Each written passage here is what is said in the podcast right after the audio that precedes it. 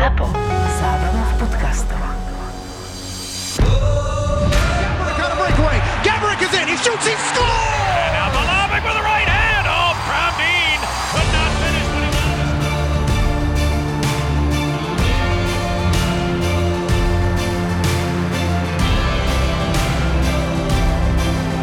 Boris Valábík a Majo Gáborík v podcaste Boris a Brambor. Brambor. Pánovi Marianovi sa stalo už raz, že sme nahrávali podcast bez toho, aby pánko to nahrával. Takže sme sa rozprávali tak, ako sa zvykneme, ale bez toho, aby pán Gáborík to nahrával. No. Ale aspoň vidíte, pán doktor, s čím ja musím pracovať. Nie je to jednoduché. Keď si myslíte, že vy to máte v práci niekedy ťažké, tak spomente si vždy na mňa, že ten Valábik, ten musí s tým Gáboríkom takéto. Že ťa huba nepáli, Borisko. Že ťa, že ťa huba nepáli, takto ma ohovárať v mojej prítomnosti. Klamať pánovi doktorovi Petrovi Sabakovi, ktorý je náš host. Vítajte u nás. Ďakujem, dobrý večer. Neprežívate jednoduché obdobie v práci. No pravde. nie, neprežívame, to je pravda. Ale poďme od začiatku, lebo mňa strašne zaujíma, že ako sa niekto vôbec rozhodne ísť na toto odvetvie. A nemyslím tým len medicínu, ale vaše zameranie konkrétne. Že kedy sa to stalo, kedy ste sa rozhodli ísť týmto smerom? Ako myslíte infektológiu teraz? Áno, konkrétne. Aha, no viete, ako mňa ten uh, mikrosvet nejak vždy zaujímal. No, to je brambora, no. Musí, Ty máš, no, jeho ty máš musí. ten mikros, mikrosvet, keď sa pozrieš holý do zrkadla, Borisko, to máš ťažké. A, takže takto, no, dobre, no, tak okej. Nie úplne tento mikrosvet, ten ma práve že nikdy nejak veľmi nezaujímal. Ale napríklad môj kamarát, veľmi dobrý, čo sme spolu študovali, tak ten skončil na urológii, takže Aha. boli tu aj takéto. Ale mňa proste zaujímali vždy tieto malé potvory, tie mikróby a ako, ako to oni vedia vyvolať e, nejakú chorobu a ako sa proti tomu potom organizmus bráni. A vždy mi to pripadalo proste strašne strašne cool, strašne také romantické ten svet tých mikróbov a interakcia mikróbov s tým, s tým živým organizmom. Môžete sa, úplne, môžete, sa, úplne môžete sa opraviť. Neviem, že či to je to správne slovo, že ak vaša pani No, ale- bude počúvať tento rozhovor.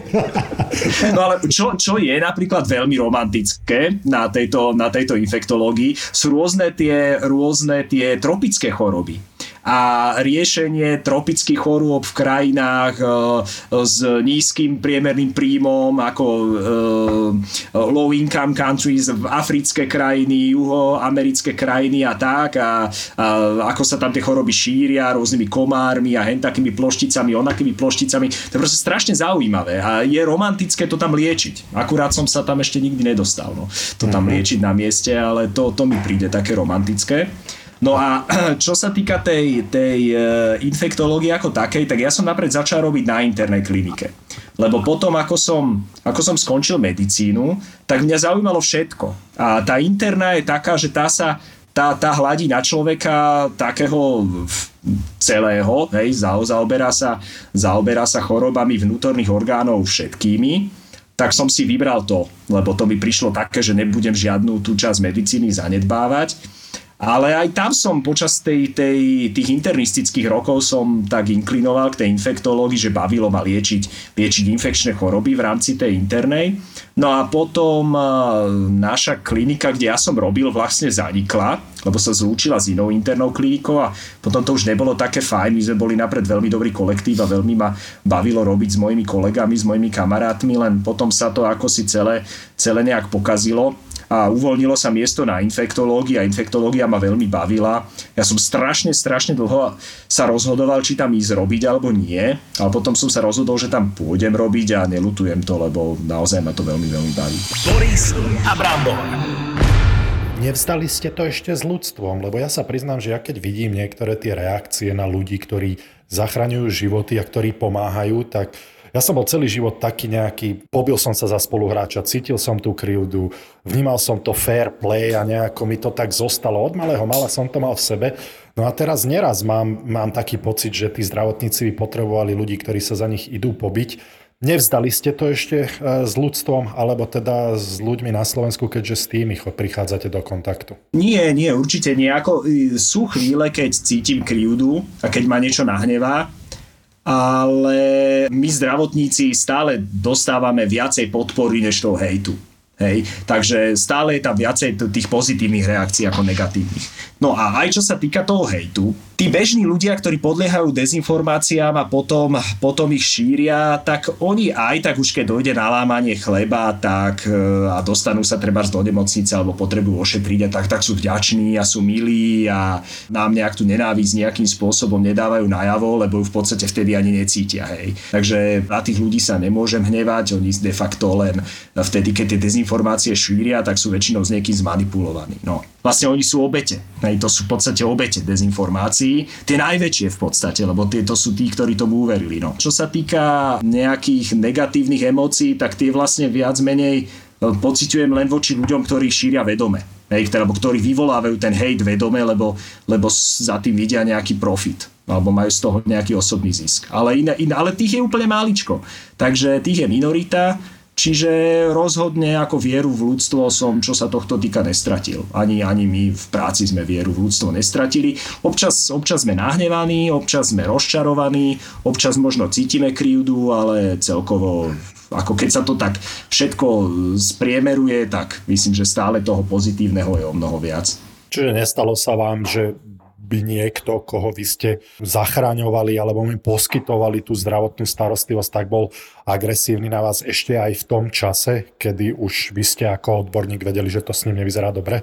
No toto úplne, že by bol agresívny ten človek, to sa mi nestalo, ale treba stalo sa mi, keď že napríklad príbuzní pacientov alebo nejakí ľudia, čo prišli ako doprovod, boli agresívni na niektorých kolegov a tak, ale mne osobne sa to napríklad nestalo v akom zmysle boli agresívni, akože že sú, že sú to antivaxery alebo tak, alebo viac menej, že uh, aby ste mu rýchlo pomohli a pritom tam čaká neviem koľko ľudí? Existuje momentálne v tých antivaxerských kruhoch taký narratív, že my ambulantne tých pacientov nechceme liečiť. Hej. A že ich neliečíme poriadne a ono, toto sa potom môže odzrkadliť na tom, že tí ľudia sú v tej ambulantnej sfére potom agresívni. No. Uh-huh. Ale akože mne osobne sa to nestalo, ale to asi za to, že ma ľudia poznajú a tým pádom ako im, im nenapadne byť agresívny, ale napríklad, napríklad vybehol takto mm, jeden ako doprovod pacientky na moju kolegyňu a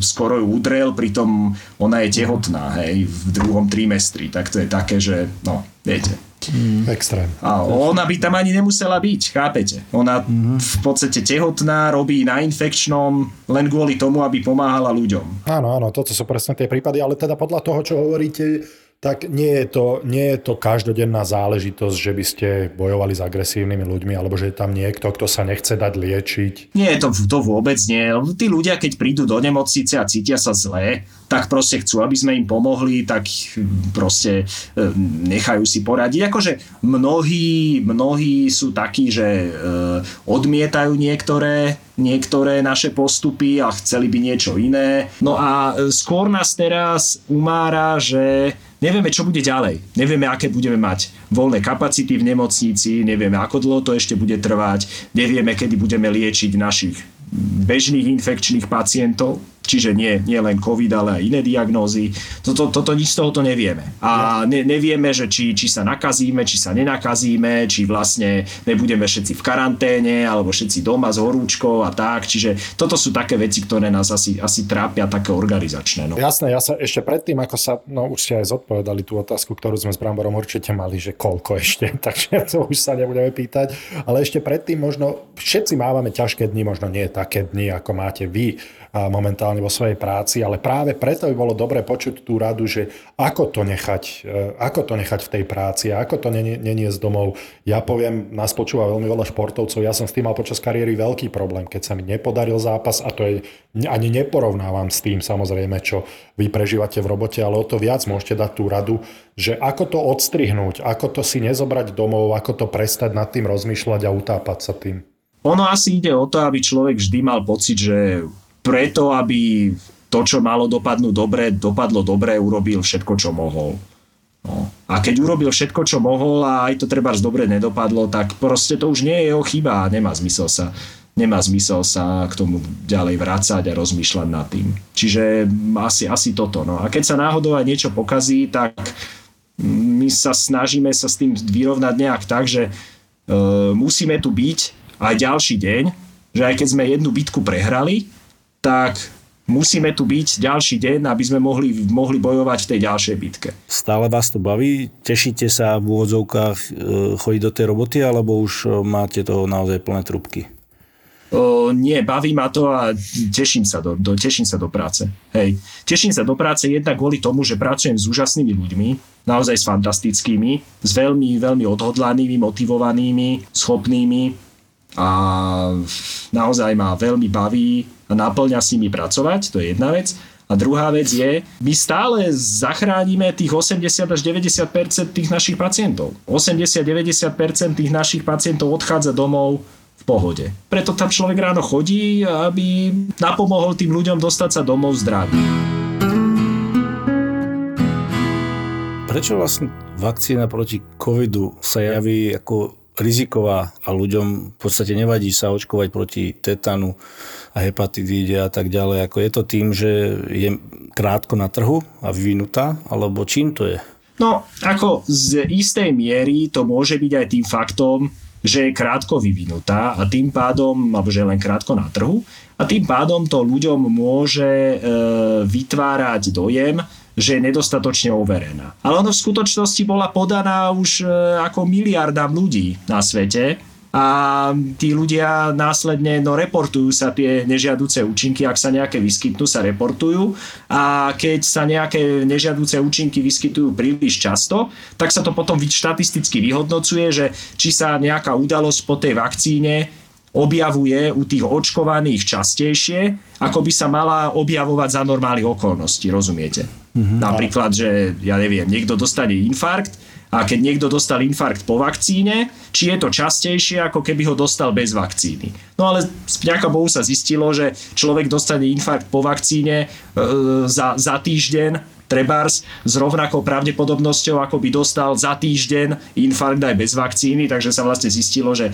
keďže je to úplne rovnaká pravdepodobnosť, tak asi, asi tá vakcína tie infarkty nevyvoláva, že to dá rozum. Ale mm, ide o to, že ono celkovo ešte nikdy sa toľko o žiadnej vakcíne nehovorilo, ako sa hovorí o tejto. To znamená, že ľudia sa nad tým zamýšľajú. A za normálnych okolností, keď ide človek, čo ja viem, však my očkujeme proti besnote.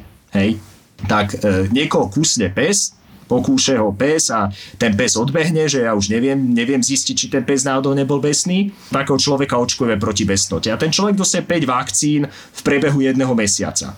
Čo je teda aj dosť, no. A nikdy to nikto neriešil, že čo v tých vakcínach je a aké tie vakcíny majú nežiadúce účinky a, a prečo vlastne a či to není besnotová lobby a podobne.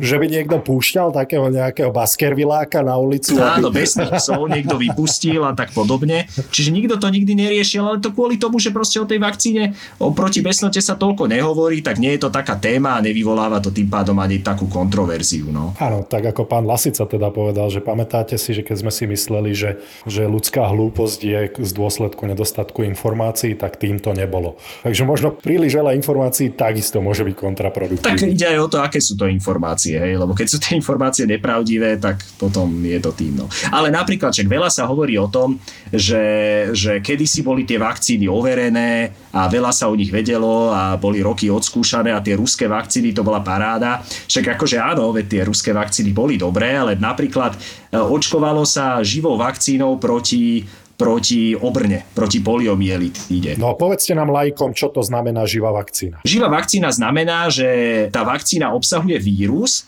ktorý bol nejakým spôsobom oslabený a ten vírus v podstate vyvolá u človeka infekciu, ale tá infekcia je len ľahká, imunitný systém sa s ňou rýchlo vyrovná a človek má potom dobrú imunitu po očkovaní takouto živou vakcínou. To je napríklad vakcína momentálne proti osýpkam, rubeole a mumsu proti parotitíde infekčnej, tak to je, to, je, to je živá vakcína, ktorá sa teraz očkuje a očkovávalo sa takouto živou vakcínou aj proti obrne, proti poliomyelitíde. To bol tiež oslabený vírus. Tá vakcína sa píla, hej, to bola ako perorálna vakcína a ona bola strašne super, lebo v podstate vďaka nej sme takmer vykinožili poliomyelitídu alebo obrnu v Európe, čo je fantastické, lebo však obrna je hrozne zlá choroba aj keď vlastne tie obrny má po nej len asi 1% z nakazených. Čiže to je asi približne ako rovnaké množstvo, ako koľko ľudí zomrie pri covide, hej.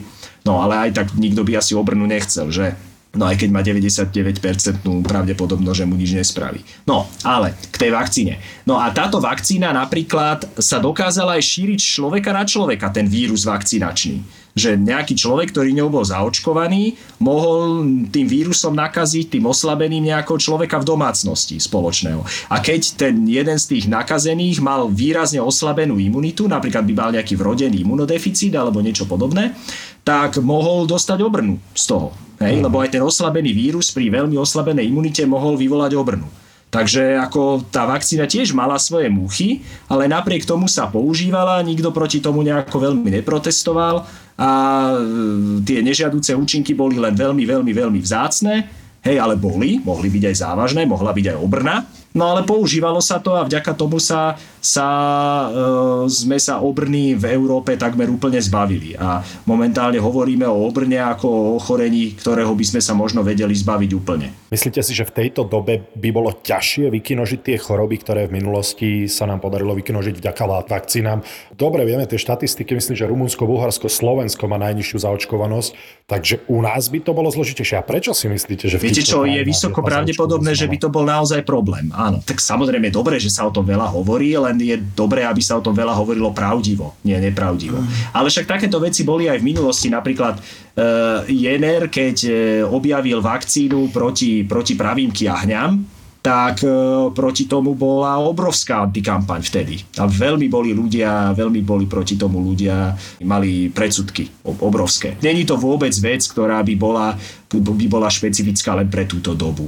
Akože uh-huh. to ľudstvo sa zase až tak nejako veľmi nezmenilo. No. Vnímame ja tú snahu diskreditovať odborníkov, ktorých si myslím, že 3 roky dozadu by sme absolútne nepolemizovali. Ja neviem, že či vy máte tú skúsenosť 3 roky dozadu, že prišiel k vám pacient, ktorý mal problémy, ale začal vám rozprávať o tom, ako by to on liečil, alebo že čo si on načítal. Mali ste rovnakú skúsenosť aj predtým, alebo to máte úplne nové v tejto dobe? Viete čo, veľmi raritne. Veľmi raritne sa to stalo lebo tá alternatívna scéna e, medicínska funguje stále. Ona je len teraz viacej na výslni. Hej, a má, má väčšie publikum. Ale ona tu bola vždy. Hej, čiže vždy boli ľudia, ktorí napríklad na onkológii odmietali chemoterapiu a chceli radšej nejakú alternatívnu medicínu. Sme sa rozprávali aj s pánom profesorom Krčmerim, ktorý teda hovoril o tej úmrtnosti a smrtnosti a o tých štatistikách. Sú aj podľa vás, teda predpokladám aj podľa pána profesora, nebezpečnejšie choroby.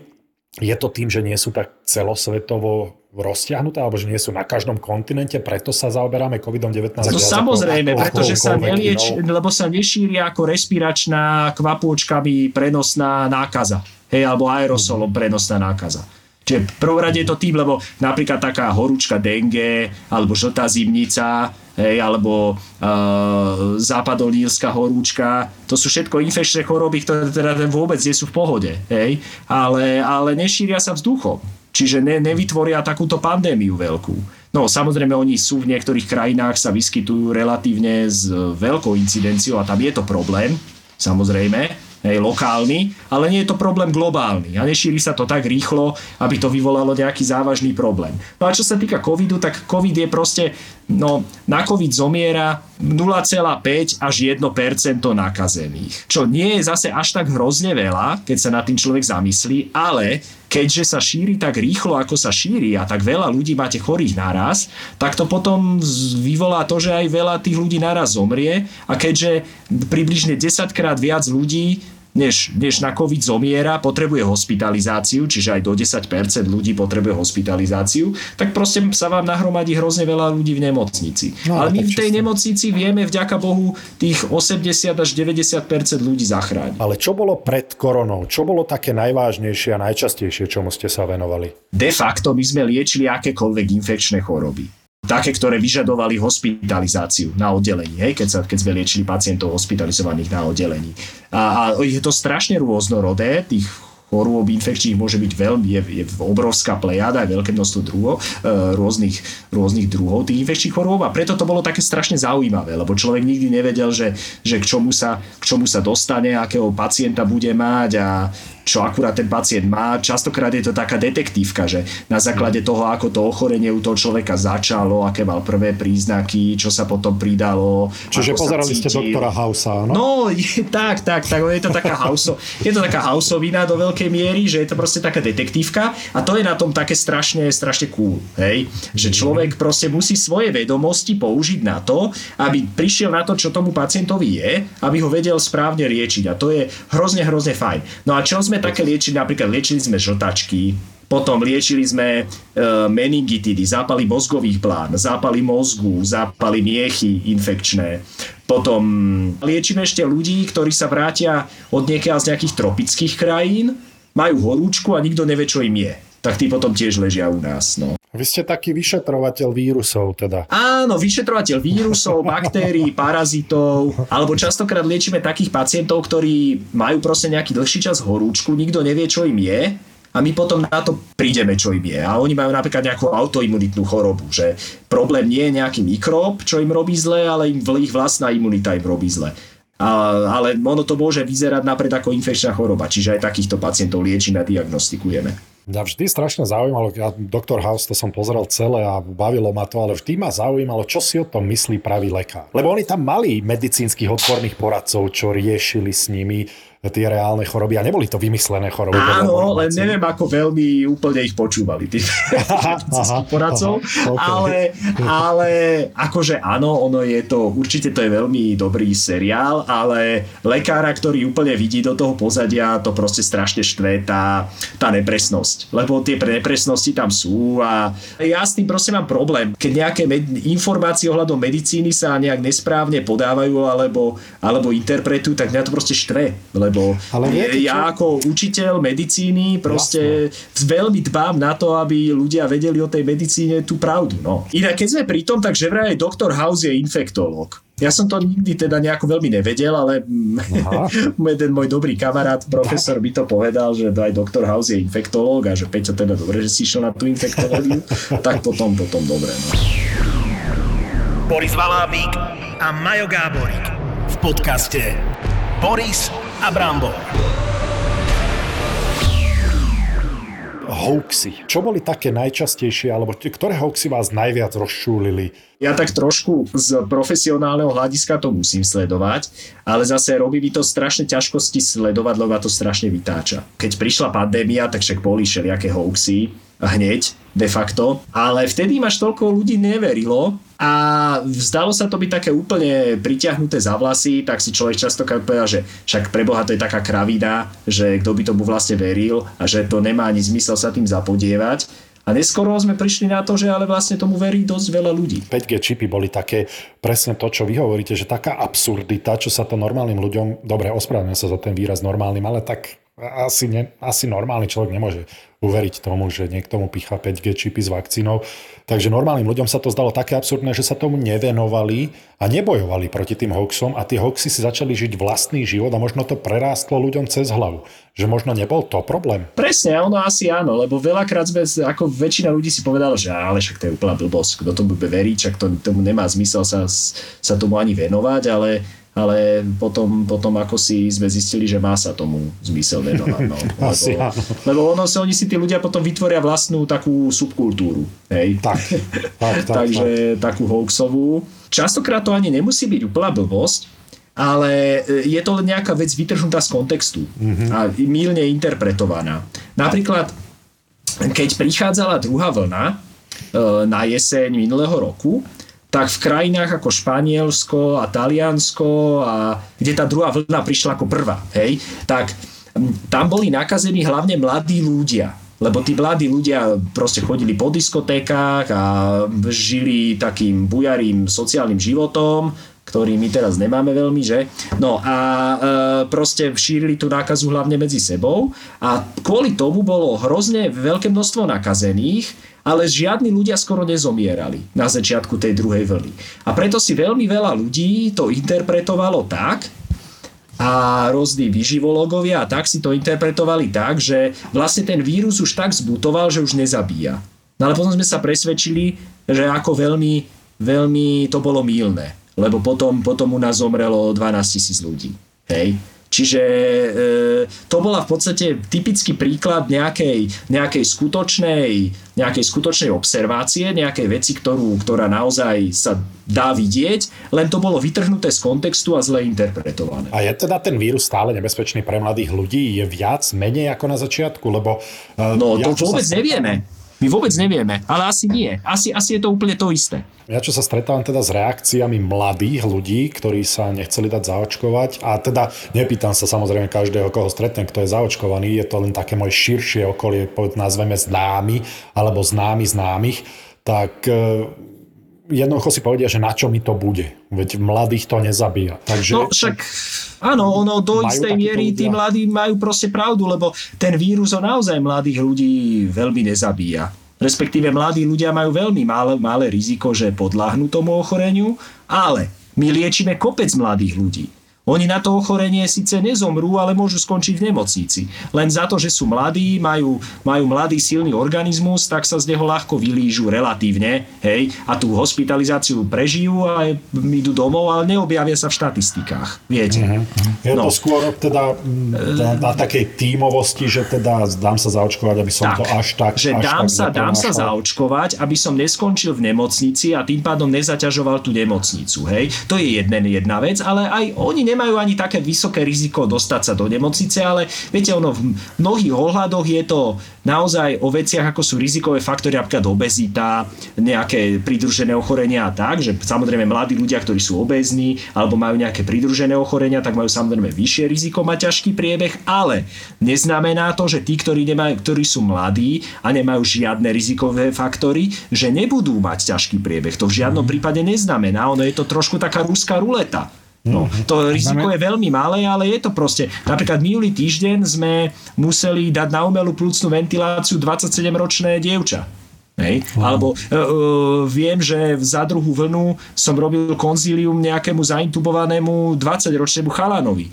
Nám zomrel nejaký 30 niečo ročný pacient uh, za, za druhú vlnu. Teraz máme na intenzívke v dosť ťažkom stave 40 zdravého, ktorý nemá žiadne pridružené ochorenia. A neočkovaný. To všetko neočkovaný, samozrejme. Keby bol očkovaný, tak tam nie je ani tí mladí sú není safe, pokiaľ nie sú zaočkovaní. A samozrejme, neviem, či som počul dobre, ale najlepšie je, keď vlastne človek zaočkovaný a potom vlastne e, dá sa, že ľudia aj zaočkovaní dostanú COVID, samozrejme e, s priebehom ľahkým a že to je najväčšia nejaká imunita, je to tak? Že človek je zaočkovaný, ešte aj dostane? Presne, keď je človek zaočkovaný a ešte aj dostane COVID, tak vtedy má naozaj veľmi dobrú imunitu, áno. Koľko ešte týchto vakcín budeme dostávať? To vôbec neviem.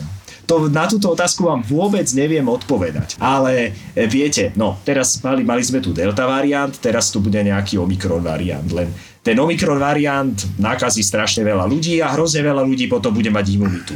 Takže môže existovať taká teória, ktorá sa môže ukázať aj ako pravdivá, že potom sa už očkovať nebudeme musieť, hej, lebo, lebo nás ten Omikron variant všetkým premo, všetkých preboril. Len tá imunita časom vyprcháva aj u tých ľudí, ktorí prekonali ochorenie a môže vzniknúť zase nejaký iný variant, nie z toho Omikronu, ale treba z tej delty, lebo ani ten Omikron variant nevznikol z delta variantu. On vznikol ešte z nejak v Afrike z nejakého variantu, z ktorého predtým vznikla alfa. Čiže on mm. je úplne tam nejaké vírusy, úplne staré, tam kolovali v Afrike v nejakej malej populácii a zrazu bum, vznikol z toho Omikron. Hej? Mm. On nevznikol nejakou prirodzenou evolúciou z tej delty.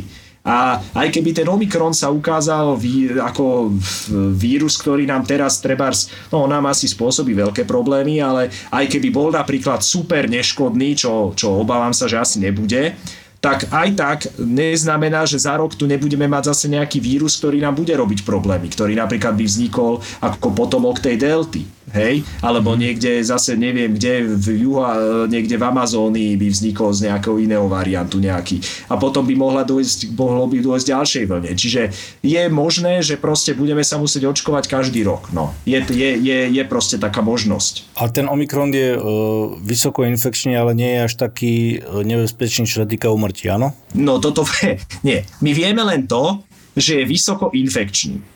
My vieme len toto. Máme indície na základe úmrtí z Južnej Afriky, že by nemusel byť taký nebezpečný ako delta. Hej, máme také indície, ale ktoré nie, to sú len indície, však není to nejaký silný dôkaz, to v žiadnom prípade nie. My, my aktuálne nemáme vôbec žiaden silný dôkaz, že ten Omikron by bol menej nebezpečný. My v to samozrejme dúfame, bolo by to hrozne fajn, ale on je tak veľmi nákazlivý, že aj keby treba do nemocnice dostal iba každého z tého človeka, tak keď budete mať 50 tisíc nakazených za deň, tak budete potrebovať zrazu strašne veľa lôžok. Rozumiete? Mhm. Jasné. No, lebo, lebo proste tých ľudí treba niekde uložiť. No. Takže to je také problematické. Ono je možné, že v tej Juhoafrickej republike na to presne tak, tak málo ľudí musí ísť do nemocnice a tak málo ľudí zomiera, lebo, lebo tam je už hrozne veľa ľudí premorených. No. Takže možno, možno je to proste tým. A čo sa týka tohto Omikronu, vakcína, ktorá, ktorou sa teraz e, očkuje, je aj proti tomu? Zaberá na to, či to ešte nevieme? No to, to napríklad vieme, Vieme, že chráni pred ťažkým priebehom. Pred mm. infekciou ako takou Boh vie ako nechráni. To chráni slabúčko proti infekciou ako takej. A akože aj očkovaný sa tým nakazí. Určite tým Omikronom. No. Možno s trošku menšou pravdepodobnosťou, ale nakazí sa. Ale e, tá vakcína ho chráni pred tou nemocnicou stále. To je, to je dôležité. A keď človek prekonal vlastne COVID a vlastne má aj imunitu voči tomu Omikronu, to znamená, že behom mesiaca dvoch nemôže dostať ten Omikron, tak? Môže ho dostať, ale má menšie riziko dostať sa do nemocnice. Mm-hmm. Ale môže ho dostať. Mňa ako čerstvého otca zaujíma, lebo ja sa priznám, že najväčší dôvod, prečo ja som sa dal očkovať, e, bola dcéra. Tak aké toto má, asi myslím, že s Bramorom sme úplne na jednej lodi a so všetkými rodičmi, a aké toto má rizika pre malé detičky, povedzme, do 5 No to tiež nejak veľmi rokov? nevieme. Neviem. Ale tak nemali by byť, ako určite to deti je veľké riziko, že to deti dostanú, hej, to určite áno, ale, ale tiež by nemalo byť nejaké veľké riziko, že by z toho mali mať nejaké závažné problémy. Môžu byť samozrejme, ale má veľmi malou pravdepodobnosťou.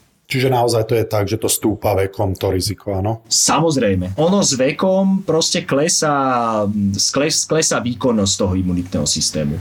A u mužov uh, klesá skôr ako u žien. A ženy majú, ženy majú akože celkovo lepší imunitný systém ako muži tak príroda si chrániš v samice, to poviem škaredo, ale nielen nie len u ľudí, ale v Áno, ale je to vplyvom tých, tých hormónov, proste ten testosterón moc není dobrý na tú imunitu. No. Keď odbočíme od toho covidu, tak taká hepatitida C Kedysi, keď sme nemali ešte také dobré lieky na hepatitidu C, dnes už vieme z hepatitidy C vyliečiť každého skoro. Ale kedysi sme ešte také dobré lieky nemali a vedeli sme vyliečiť treba len polovicu tých ľudí z hepatitidy C, tak napríklad pod 40 rokov sa dalo vyliečiť veľmi, veľmi vysoké percento a na 40 rokov už o mnoho menej.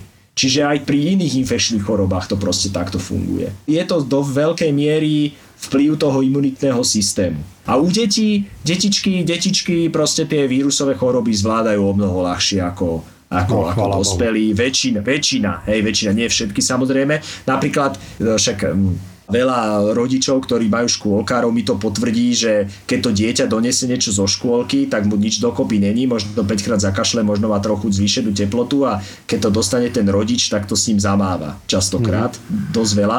Napríklad je taká choroba, že ruka, noha, ústa hand, food and mouth disease, vtedy sú také výrážky v ústach, strašne boli hrdlo, vysoká horúčka, výrážky na dlaniach a na, na ploskách nôh a strašne to bolí.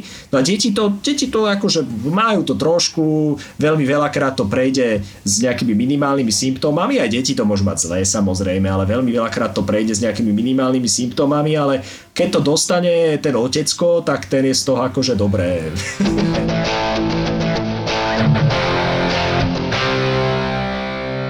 Ja sa priznám, že ja som trošku historibav, hlavne čo sa týka svetových vojen. Ja som aj nedávno pozeral dokument z prvej svetovej vojny a vojaci tam pochodovali v rúškach, a bol to rok 1917 Takže ono asi tie rúška nie sú niečo nové, keď som to videl v roku 1917 v dokumente Nie, o oni, vojne. rúška boli aj, aj v, v dobách španielskej chrípky boli rúška, ale aj o mnoho skorej, však ešte aj v morových epidémiách bola, boli rúška, lebo však mor sa môže šíriť aj, aj je aj tzv. plúcný mor, hej, ktorý sa šíri, šíri vzduchom alebo prachom, hej. Na to som sa chcel spýtať, že či neviete, že čo to bolo za, za epidémiu počas tej prvej svetovej vojny, viem, že ju roznášali potkany, ale nepamätám si, že mm, tie, tie roky 1916, 17, 18, že čo to tam, čo tam vlastne vypuklo. Za prvej svetovej vojny toho bolo veľmi veľa, lebo proste tam bolo niekoľko problémov, veľa ľudí na kope, zlá hygiena, mm. hej, to sú všetko veci, ktoré sa chorobám infekčným veľmi páčia týfus, škvrnitý, tam bolo všeličo. A potom, potom sa ako toho ľudstvo zbaví, teda, lebo naozaj veď bavíme sa o svetovej vojne, takže aj tí vojaci, ktorí išli domov, to určite poroznášali po každom kontinente.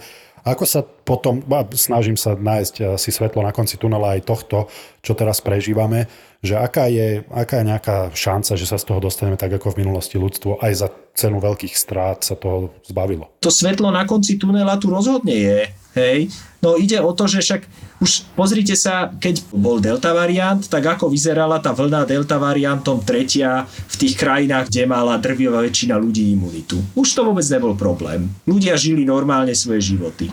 Dobre, tak e, teraz, keď to počúvajú nejakí odporcovia, tak si povedia, že ale však aj tam boli nejaké obmedzenia. No dobre, no tak neskôr tam napríklad v Portugalsku a v Dánsku napred zrušili všetky obmedzenia a potom neskôr nejaké museli zaviesť, ale tie obmedzenia napríklad boli, že, že museli byť rúška v interiéri. Hej, ale inak všetko normálne fungovalo. Alebo že bol režim OTP v, niekde v bare. Hej, no, a tak to, to sú tiež veci, ktoré proste s tým, čo my tu máme teraz, sa nedajú porovnať. Hej.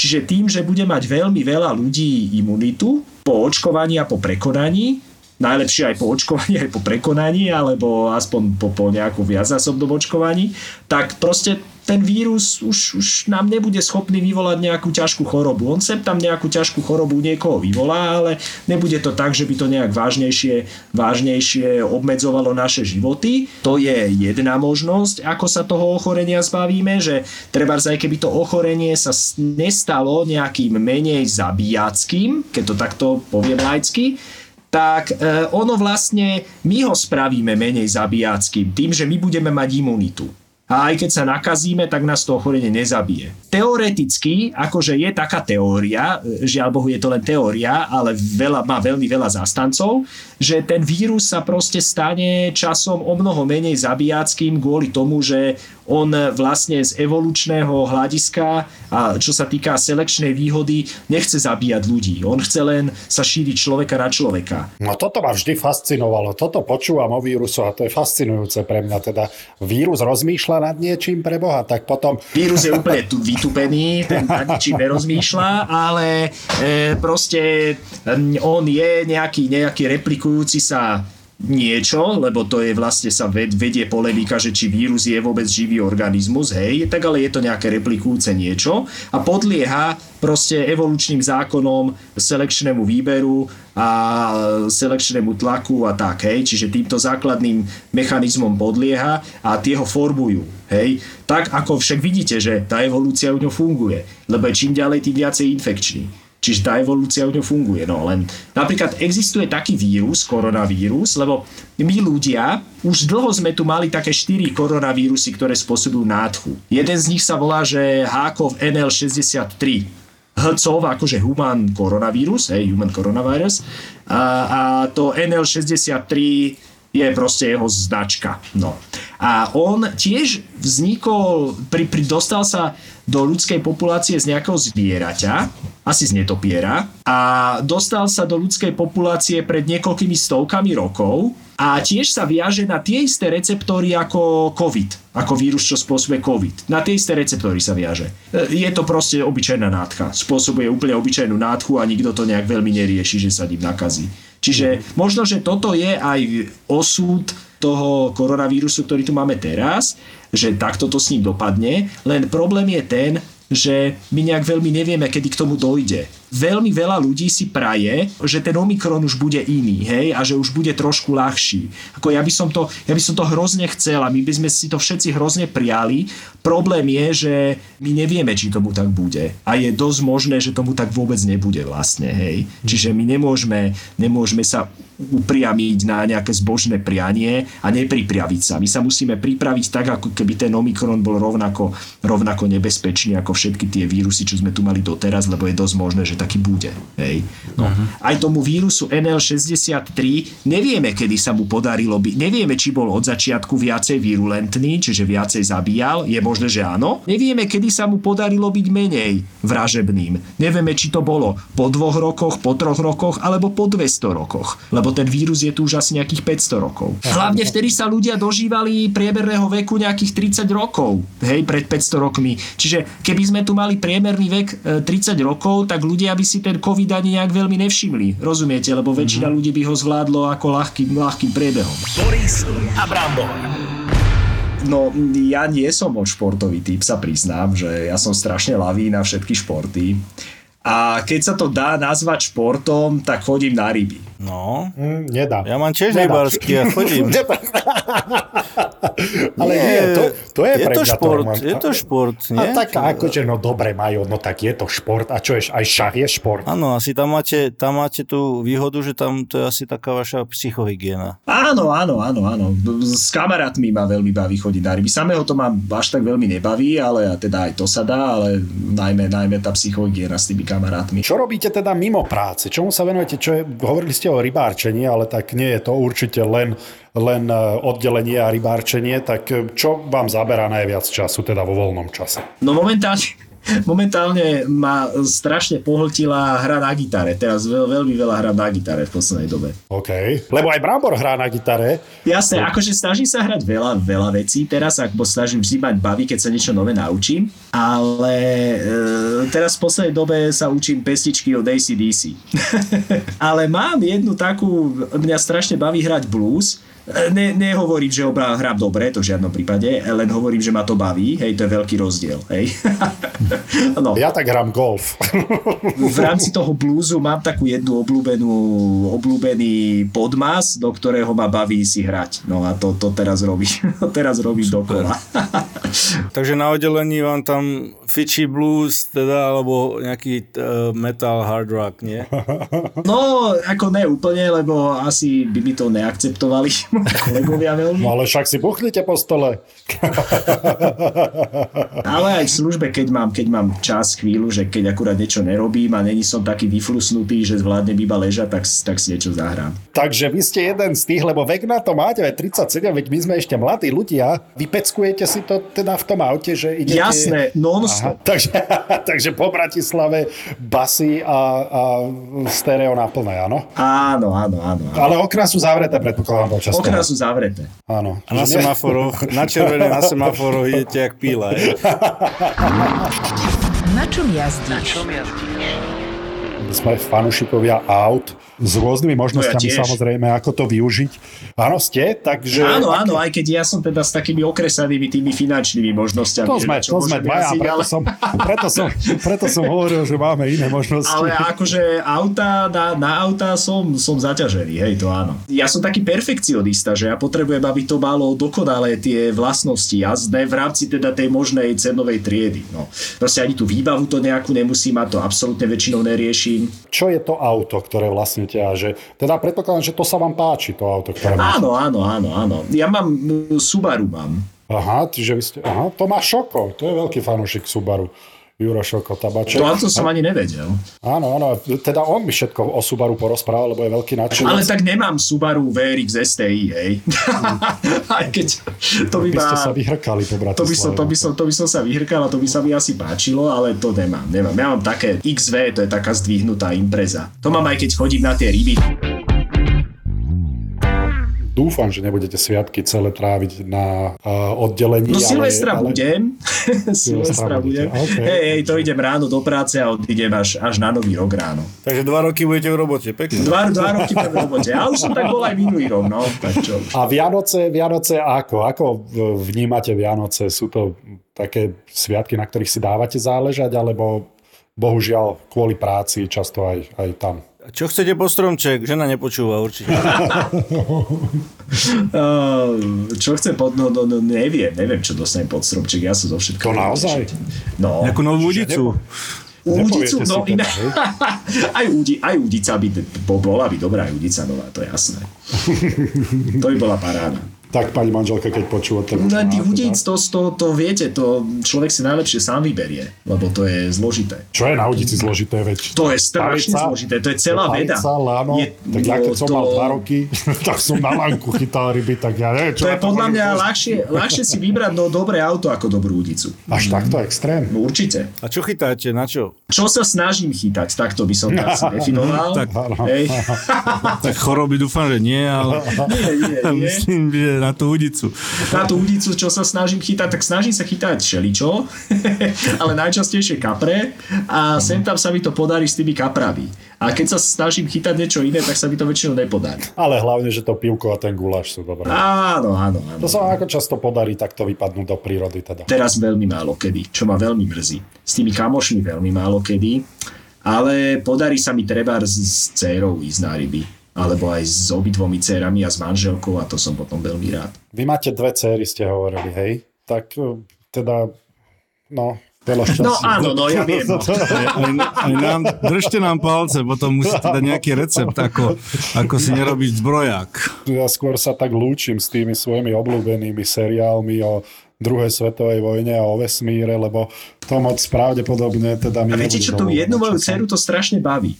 Pra, Aha, čiže takéto, dá sa že- to.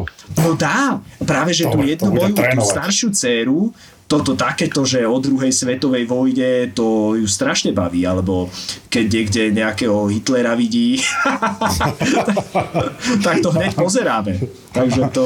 to Takže dá sa to vycvičiť. No, Dá sa, to je, dá sa to. No, a, vidíte, druhú, a takže- druhú, druhú celkom baví tá rybačka. Tá normálne, tá tu mladšiu, tak tá, tá by teraz chcela aj rybársky lístok. No vidíte, čak vy ste úspeli ako otec. No, tak ja, ja Ježišmaria, Vy jasné, že som vy ste, pán doktor, veľmi pekne ďakujem teda za seba aj za Mariana, aj keď on určite sa pridá. Ďakujem aj ja. Ja ďakujem, ja Nech sa ďakujem. vám darí a zachránite životy ako doteraz. ďakujem, Ďakujem. Sponzorom typovačky Borisa Brambora je stavková kancelária Fortuna. Typujte zápasový špeciál na jej facebookovom profile Fortuna. Stavte sa. Stavte sa. Poďme typovať. Aj s anonymčanom.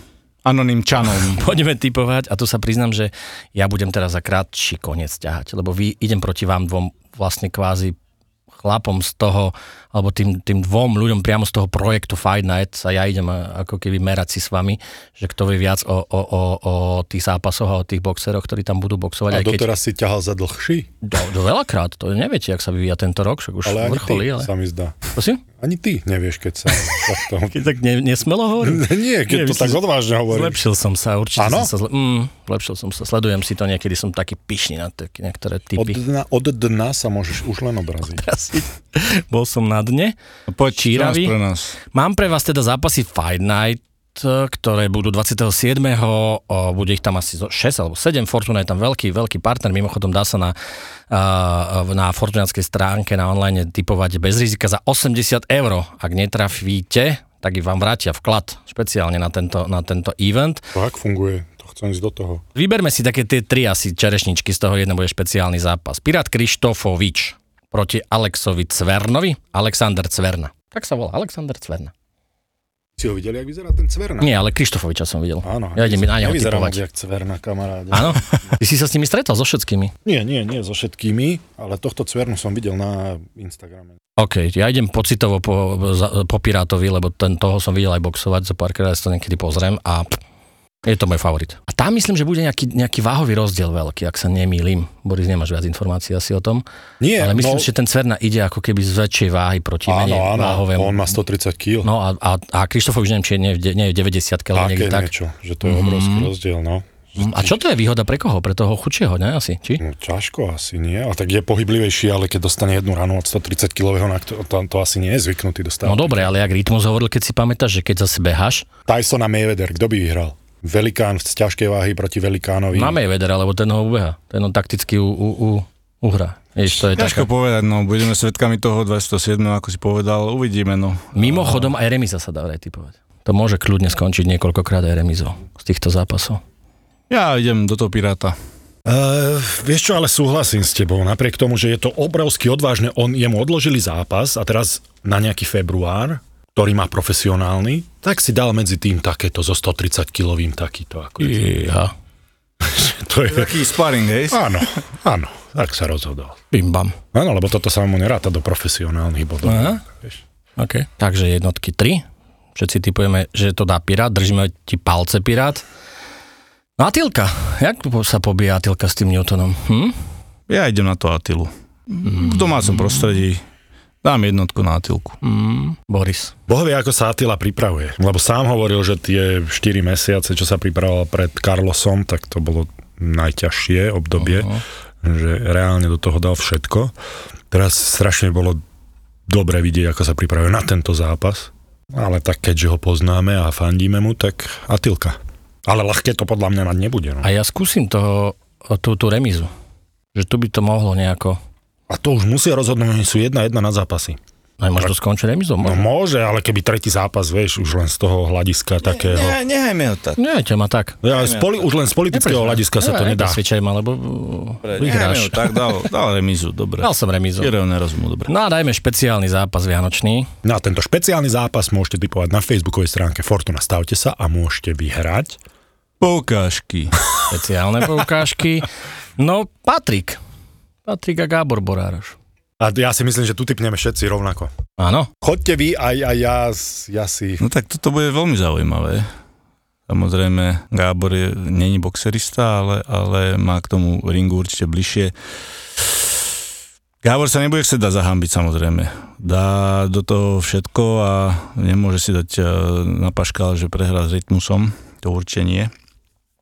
Ale zase, ako vidím, ako sa rytmus, eh, ako sa Paťo pripravuje na tento zápas, tak uh, bude, to, bude to zaujímavé. Bude to strategický boj, si myslím, a Hmm. Ja idem tak, keďže Paťa poznám, tak dávam na ňo. Uh-huh. Ja neviem, lebo mne sa zdá, že akokoľvek môže Patrik byť, aj som ho počúval, aj, aj, mu strašne fandím, uh-huh. ale predsa len, keď sa niekto len živí tým búchaním do hlavy v kuse a Patrik má predsa len na iné veci hlavu inde, že ten, ten profik musí ako keby niekde tam trošku byť ten rozdiel. Čiže ja mu budem držať palce Patrikovi a idem svojou filozofiou. Držím palce Patrikovi a dávam dvojku, čiže vyhrám tak či tak. No ja som myslel, že dáš aj ty, Patrika. Hmm. Alku. Absolútne viem, že čo hovoríš, ale zase na druhej strane Gábor nie je boxerista. Boh vie, do akej miery sú to podobné športy. Uh-huh. Že či to nie je ako hokej a hokejbal. Tuto tiež. Nemôžeš niekoho, tak jak Gábor by najradšej stiahol niekoho na zem a tam ho udusil. Vieš, že Boh vie, uh-huh. do akej miery je Gábor boxerista a nie MMA kár. Uh-huh. Lebo to je veľký rozdiel, však máš, tam máš, vieš, jiu-jitsu bojovník asi nebude chcieť udržať ten súboj na nohách. Áno, tu to, to berem, ale aj tak predsa len, že robí to, že len toto ten Gábor, vieš, že on nespieva. To je ako keby ano. išli spievať spolu, no kto vyhrá asi. Vieš čo, ja dám na toho Patrika, akože to... Dobre.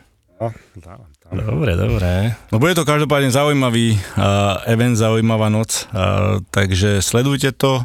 My budeme toho súčasťou s Borisom, tešíme sa, bude to aj pre nás výzva samozrejme a pôjdeme si svoje. Ja držím aj vám palce. Nech to, No, to nech to tam máte radi Áno. celé. Nech, to, nech ste tam radi, lebo podľa mňa to bude, že show brutálna, pasujete tam, to úplne, len aby ste tomu rozumeli. aby ste hovorili správne. Ideme to obkecať takým našim... ideme to obkecať, ako keby sme pozerali v, e, nejakú bitku v bare a takým našim Ale pozri, žargónom. oni chceli, aby sme boli sami sebou. Že však ako v podcaste Borisa Bramorova ste si istí, že nás počúvate a pozeráte. Áno, áno, chceme, aby ste robili presne to isté. OK. Dobre, OK. vy ste to chceli. Teším sa na to. No, som zvedavý. A pekné sviatky. Áno, aj tebe. Podobne Krásne. všetkým. Sponzorom typovačky Borisa Brambora je stavková kancelária Fortuna. Typujte zápasový špeciál na jej facebookovom profile Fortuna. Stavte sa. Boris a Brambor. ZAPO. Zábrná v podcastovách.